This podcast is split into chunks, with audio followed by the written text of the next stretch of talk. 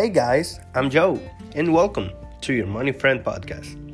In this podcast, we're going to be talking about very interesting topics, such as entrepreneurship, the stock market, and personal finances.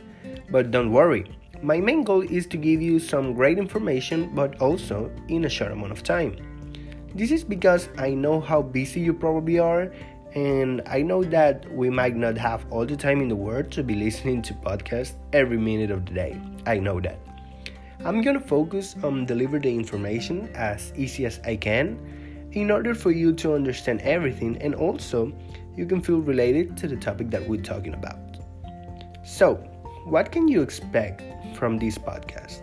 Well, we're going to do two episodes weekly, every Monday and every Friday of the week.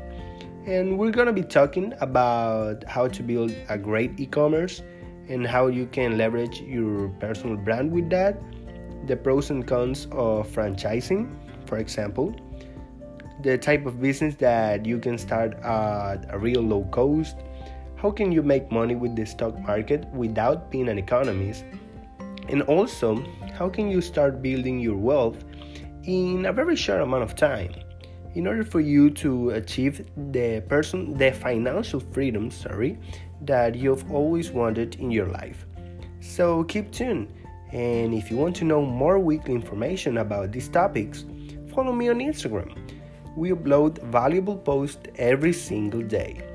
And remember mondays and fridays we're gonna be waiting for you. Your money friend the podcast where you can find the useful information you want to start building your dreams